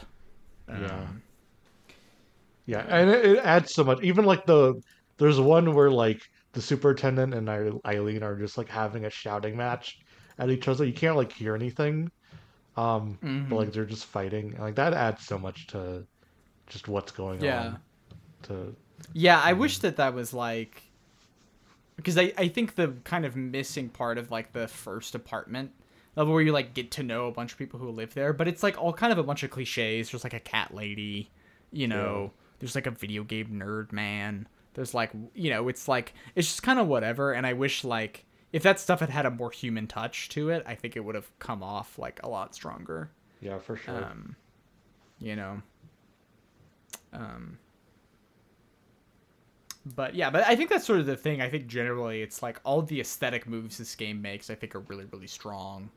Um, and I think it's pretty clear that like it has like a very established like a vision or like interest in specific things and the level design and like most of the elements of the narrative like reflect that. It's just sort of a question of like how much that stuff works for you and also so much of it is like a kind of clumsy you know or like uh, or annoying you know in a, it's it's gamer brained but you know it's true sometimes things are annoying yeah. You want to talk about the endings? yeah uh i mean actually i don't really care about any of these i guess You I, mean, don't? I think you're right though that the that the bad ending is like the one that's like kind of interesting like i like him they're just in the apartment and it's they're just there and what does life look like now who knows you know? Well, it didn't fucking work. They fucking Yeah. killed 21 people and they're like, well, now what? The kid is Yeah, the kid yeah. is like, you know, I'm home. I won't let anybody, you know, get in the way. I'll get I'll gonna stay with you forever, right? right But then adult uh Walter is like not even saying anything, just completely like head down, like fucking Yeah. depressed. Like it the whole fucking thing was a fucking fluke and like you know You did, what do you do with that? Like what like what do you do with that and what does it's I mean it it's I mean what we were talking about earlier, like the the real villain is like the cult, um and it just you know, manipulating Walter so far that he just did all this shit for no reason, like destroyed Yeah. entire Yeah. lives, and that's really fucking good. It's really good Yeah. as you're hearing radio messages of of like what happened to Eileen and Henry, like and then like Henry just being like completely like uh his his body just being fucking unrecognizable and and stuff like that. It's fucking good. I I really I was I was like gamer annoyed that I got the bad ending by not doing Right. the game well. But looking at the other endings, I I find the the bad one to be uh the one Yeah, that, I that think I like the uh, most. I think that makes sense because I, I think kind of the other ones are like I mean I do think the the ending where you so basically the term is the ending or how well you protect Eileen um and how many of the like hauntings that your apartment has that you get rid of right? And so the bad ending is like if you don't get rid of any haunting or you know get rid of very few hauntings and then you know don't protect Eileen then that's what happens. Um, and then there's like four variants basically on based on each variable being positive or negative, right? Um, positive and or negative. And so I got positive, positive, and it's boring. He just goes to the apartment and gives her flowers, and they're a couple, and they're gonna move out, and whatever, Yeah. you know. Um, and then there's that, but Eileen's like, "Well, we're going back to our apartment building," and then it cuts, and it's like rancid in there. It's so good. Okay, that one is good. That one, okay, so that one's good. I like that one. But the fact that Henry has the same reaction in both cutscenes sucks because it's like she's saying that Yeah. she's still possessed. That's what she's fundamentally saying in that ending. And Henry's just like, right, yep. right. Henry does not give a shit or is like too dumb to notice. I was like, I'm getting laid. I don't care. Yeah. I don't care if it's in this like like fungal hive that my apartment now is. Yeah. Um, and then the other ending is like him. It's kind of like in the mode of some of the first person cutscenes that show up in the game, where he like wakes up and then it's like, oh no, Eileen is dead. I'm hearing it on the radio. Yeah. Um, that's what Henry sounds like in my mind, I guess. um, and uh, yeah, that's uh, that's whatever, you know. So I think I think that makes sense to me. Uh, I think that's right. Yeah, I like I like the Um, 21 Sacraments ending. It's good. Yeah. Yeah, I kind of wish that there. I mean, yeah, I guess I wish. I, I I'm not gonna say I don't wish I wish Eileen was not in it, but I wish she was different. I wish Yes. there was something else going on there. Same. Um, Yep. Like again, I you know, was very annoyed in a very gendered way, but it didn't. the game also didn't was not interested in in any Yeah. So What kind of? I mean, I think this is like the thing is always. I mean, I guess you know, I. I don't want like a Sony Prestige mom game, but give me a mom game. God damn it! yeah, Give me a fucking mom game. You know, um, that's what I want. what? Wait, uh, we're we're playing Inf- Halo Infinite right now. Fuck off! That's not, that's another dad game. No, no, Cortana can be a mom. There's a, you get you get like You baby don't- Cortana. No, but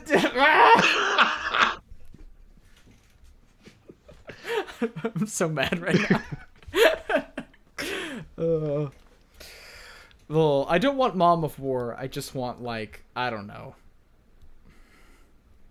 What about like I don't know Disco Elysium, but you're like a mom, and you're, like one of the things is you have to take care of your kid. You're like a single working mom, and you're doing detect whatever. That's I just something I I don't know. And It's not that that's still like obviously that's still like gendered, but just like fucking let, let's explore a different element of like this thing, please.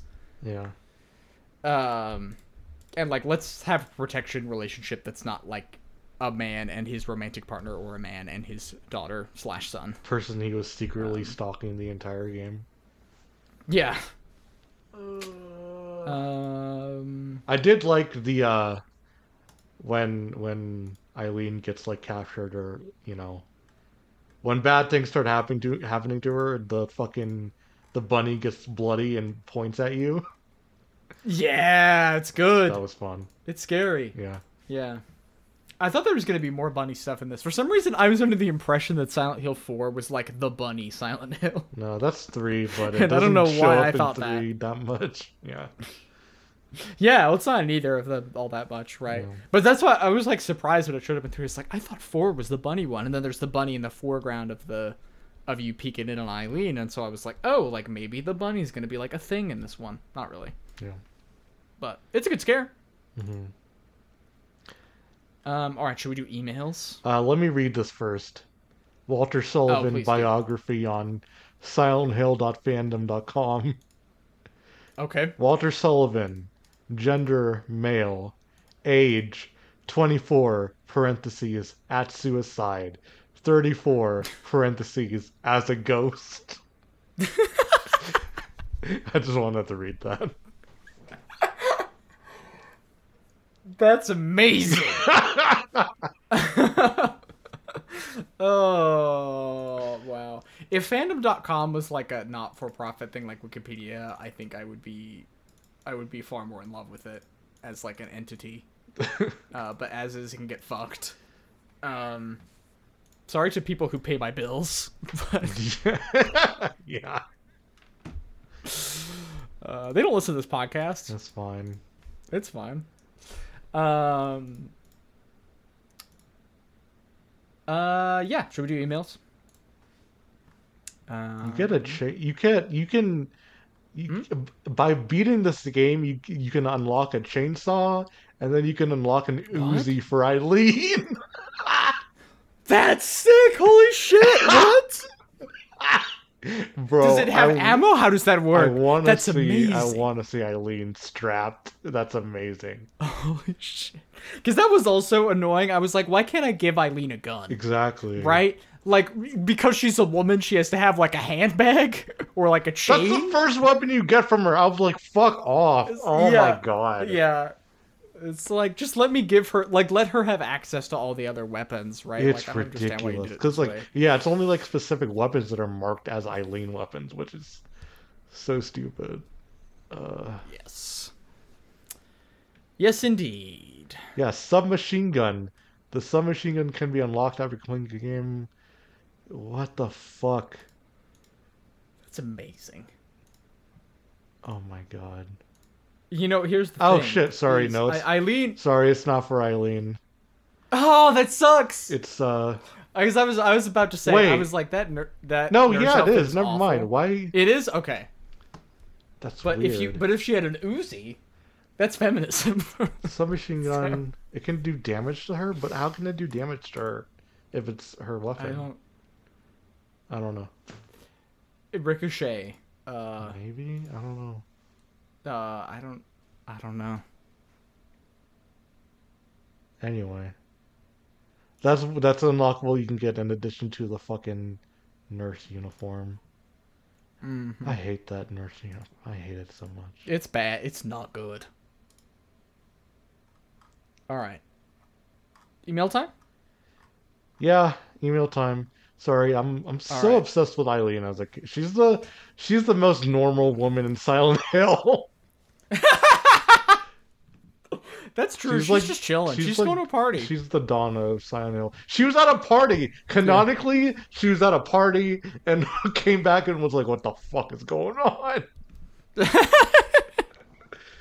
Uh, anyway, Um. Okay. We have an email from Nina. I mean, not Nina. My God, I'm sorry. Apologies. I don't know where that came from. All right. Hello, safe roommates. Uh, I played Silent Hill 4 at the end of last month and actually really connected with it emotionally in a way that surprised me. And now I'm actually my favorite of Silent Hill 4 guy, so that's one more thing to deal with in life. Um, Silent Hill 4 is not my favorite, but I get this. I, I, get think how the it could be first half of Silent Hill 4 is my favorite. That's fair. It starts so strong. The fucking opening being so weird and different, and yeah, it starts so strong. Yeah. Um. Okay. Ina has two questions. Um. First question: How big would a taco have to be for characters from Silent Hill 4 to be like, mm, "That taco is too big. Actually, I don't want to eat it." Oh my god. So I'm gonna say for Walter, there is no taco too big not to eat. I think he would eat a taco of any size. Walter and the superintendent, both. Hmm. Okay. Sure. That's superintendent. I think. yeah. Um. I think. Oh, we we we hop we hop skipped and jumped right over the fat phobia. I guess we did mention it, but it, hey, Silent Hill, it's, it's, hate fat people. still. Yes, a recurring theme. Yeah. Um. Uh. Henry, I feel like is easily intimidated by the size of food, so I don't think it would have to be too large of a taco for him to be like, "I'm good." I don't know why I get that feeling from him, but that's just the vibe for me. I'm picturing Henry and Eileen at a Mexican restaurant eating their tacos with knives and forks. Sure. yeah. What would? Uh, yeah. Okay. Never mind. I got. I, my mind went to Donald Trump think, hearing that, and I, I don't want to think about that. Anyway. no, I just meant to um, conjure like weird upper middle class people Yes. being too fancy Yes, to eat a taco with their hands.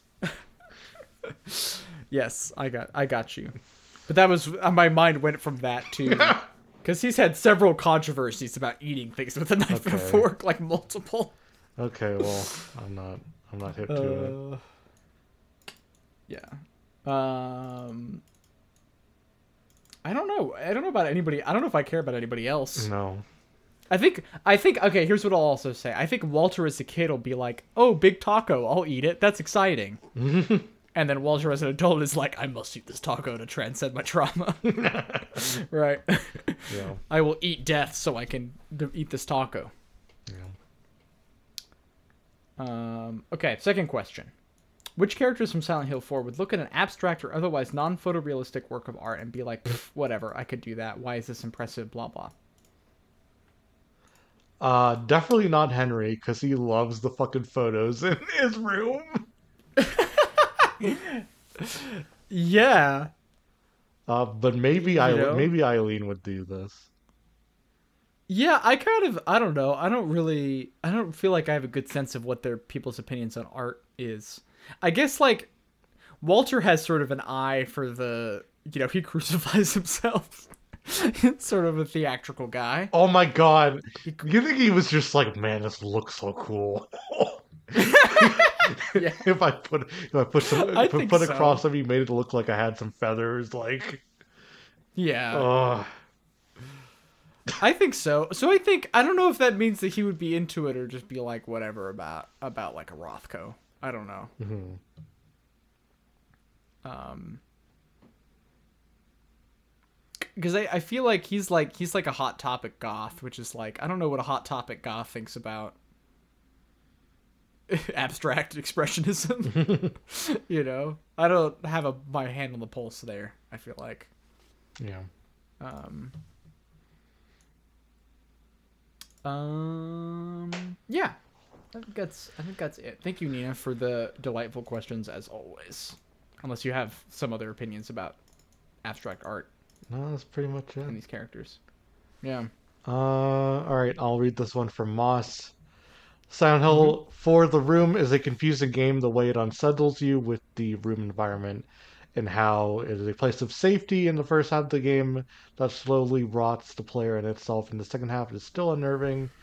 Um, at the same time, it can be incredibly goofy with the with the burpy noise enemies. I fucking oh those enemies. Oh, I fucking hit them with a golf club and they went burp. I fucking lost my mind. Uh, burping no- nurse Yeah. enemies and uh, haunter wheelchairs, uh, and also incredibly frustrating with what they want you to do. The escalator, subway area.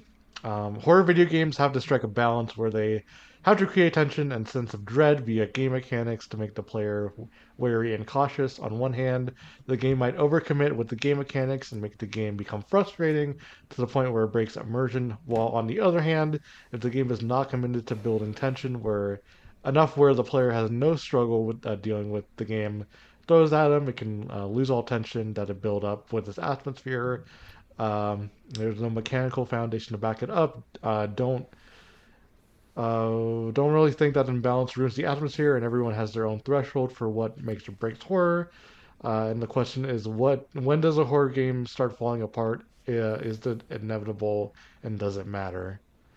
Um, I guess talking about the tension between, I guess the like friction between like being have being frustrating and also but also like creating tension within Yeah. the gameplay mechanics. I think the big thing with Silent Hill 4 is just how much of it is feels outside of your control. hmm and that it's like almost like the stuff with Eileen is like the game not working properly or sort of like it the introduction of a second player character basically introduces a lot of use cases that the game doesn't quite have a handle on Yeah. and so it just doesn't feel fleshed out in the way so I, I think that's part of it is just that like the reason Silent Hill 1 through 3 didn't have this problem is in part just because it's like a lot more controlled you know Mhm. like the situations that you were put in are a lot more like straightforwardly um and you can kind of also like blame yourself basically for whatever happens like if you didn't have enough ammo that's probably because you used too much earlier right Yeah. whereas in this it does feel like there is stuff that is kind of not your fault and that the game is still going to punish you for right Mhm. and i think that i think there was a quality of it that feeling unfair i guess Yeah, and I will say I, I generally play these on easy, and I did it as well here, and it did not feel like an easy mode at all. Um, Yeah, all- I'm actually like, because I played on normal as I usually do. Yeah. and you know that's, yeah, Yeah, I am when I'm playing these games on easy with the other games, I'm usually able to plow through it. The game gives me a lot of ammo and health items for it to be it, it's just kind of silly that and I and I and I like that uh, uh, as a point of this email I like I don't need the the mechanics to to create tension. I I, I very I'm I'm I'm pro like being a video game tourist and, and experiencing the the the game at, on your terms, uh, no matter how easy well, I think it is. I think also like with Silent Hill especially, at least for me, like the mechanical element has never been like that scary to me. Yes. Um, and it is so much more that the atmosphere and the thematic stuff is so strong, and that it ties into that stuff, right? That that's what makes it work for me. Um, you know, I guess I would be curious, like maybe playing Silent Hill one, two, and three on hard would like change something about those games. I would be like interested to try that out. Yeah. Um, and maybe if I replay them, you know, in the next few years, I will do that.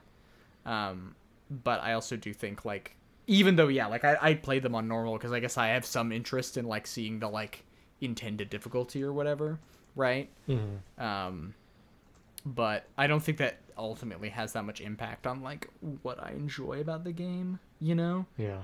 Um, but I do think the gesture is important. I guess this is the thing is I think the gesture is more important than the follow through when it comes to me- a lot of mechanical stuff Yeah. in video games, at least for me. Right? Mhm. Is that it's like it matters that there is a gesture that limit resources are limited and that you have like a safe space to go to occasionally and so that everywhere in the world is hostile to you.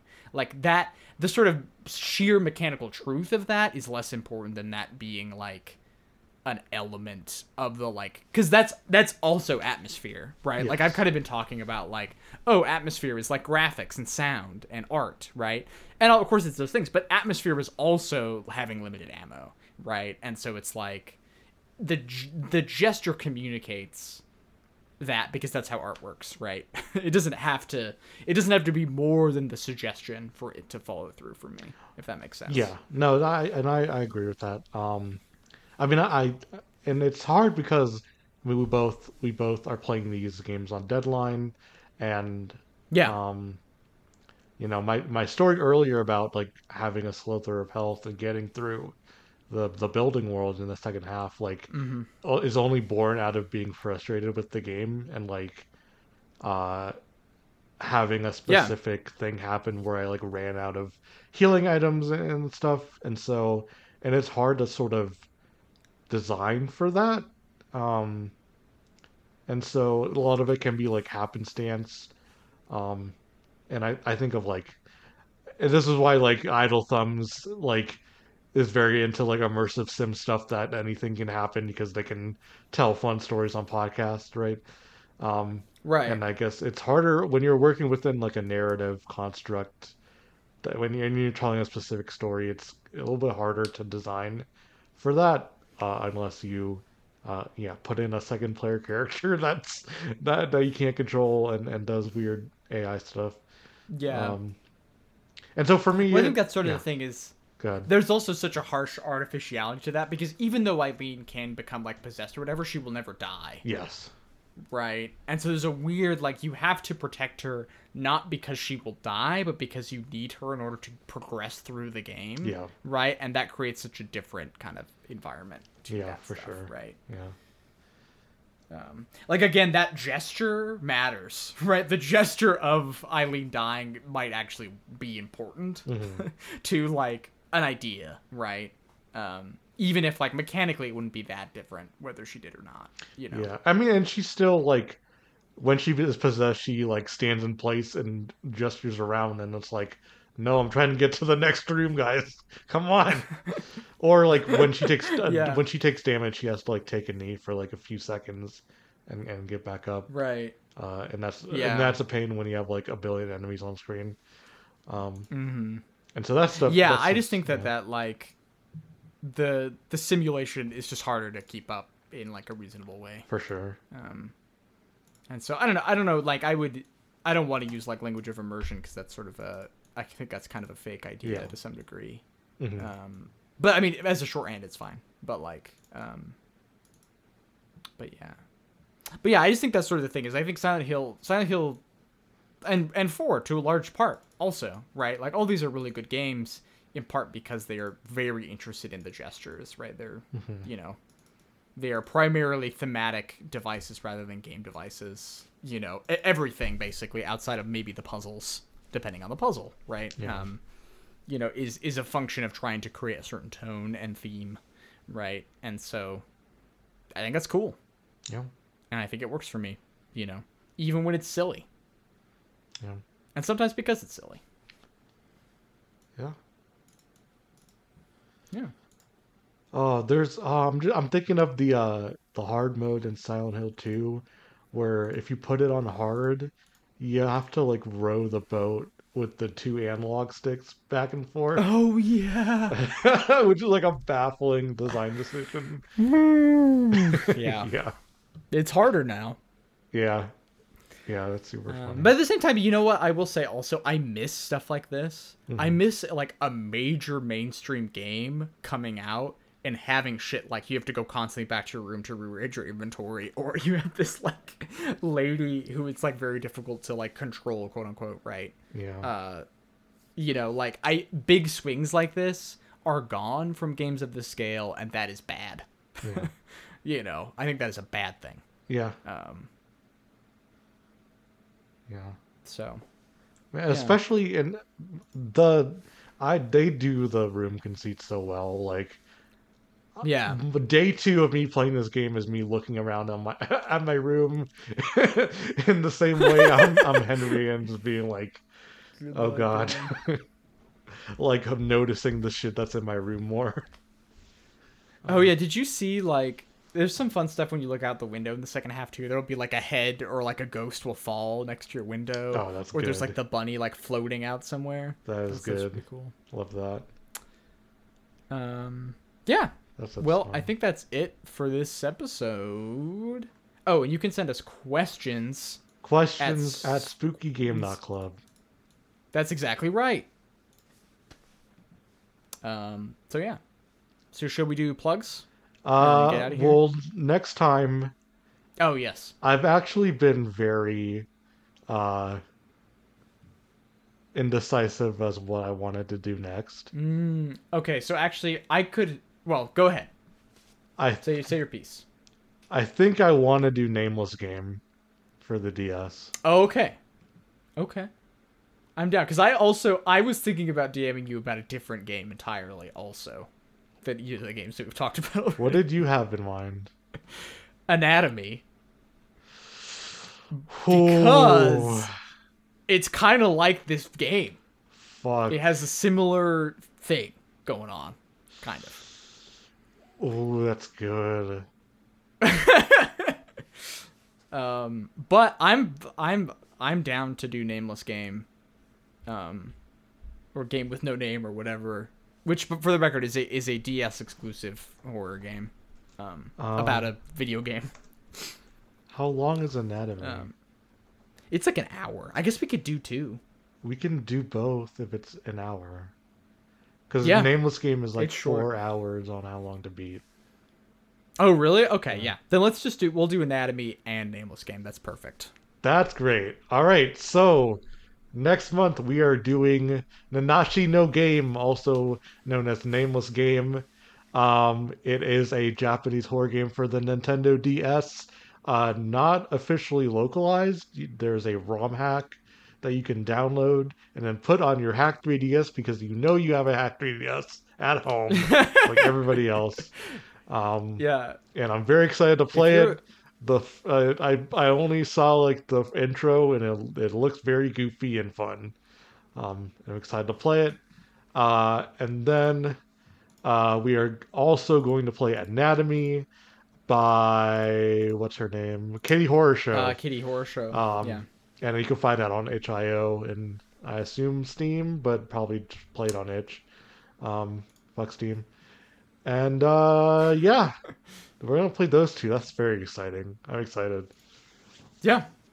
Sweet. Yeah. Anatomy is. Uh, I and I haven't played uh, nameless game before, but anatomy's good stuff. Yeah, for sure. Mm-hmm. All right. Yeah, Anatomy is not on Steam for the record. I searched Perfect. it and I got 3D Organon Academy, Cool. which is like a surgery simulation game question mark or like a body encyclopedia thing. Perfect. Give independent creators your fucking money and buy it on itch. Yeah. Uh, yeah. All right. That's it. That's a podcast. Where can people find you online, Grace? Uh, you can find me online uh, on Twitter at Grace underscore Machine.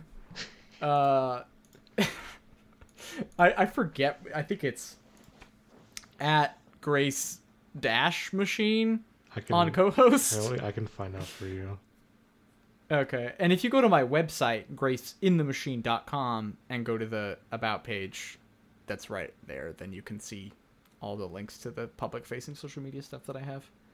Um, and uh, I also have a Patreon at Grace in the Machine. Patreon.com slash Grace in the Machine. Those are the places you can find me. Uh, yeah, you can find me on Twitter at BluestRose430 or on co-host with the same username. Uh, it is Grace Dash Machine for for you, Grace, on co-host. Um, Right, thank you. I will. I will planning on using co-host more, maybe. And Twitter's still up at the time of recording. Um, we'll see how it goes. I do want to use co-host Yeah. more. I may. I would be. I mean, I don't know. The thing is, is I was like, ah, Elon's. It's not gonna be that bad. It's been pretty bad. It's been pretty bad, and, so I'm- I, yeah. I don't want to be like.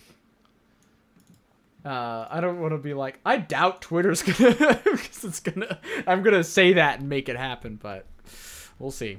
Yeah. Um, Uh, but yeah.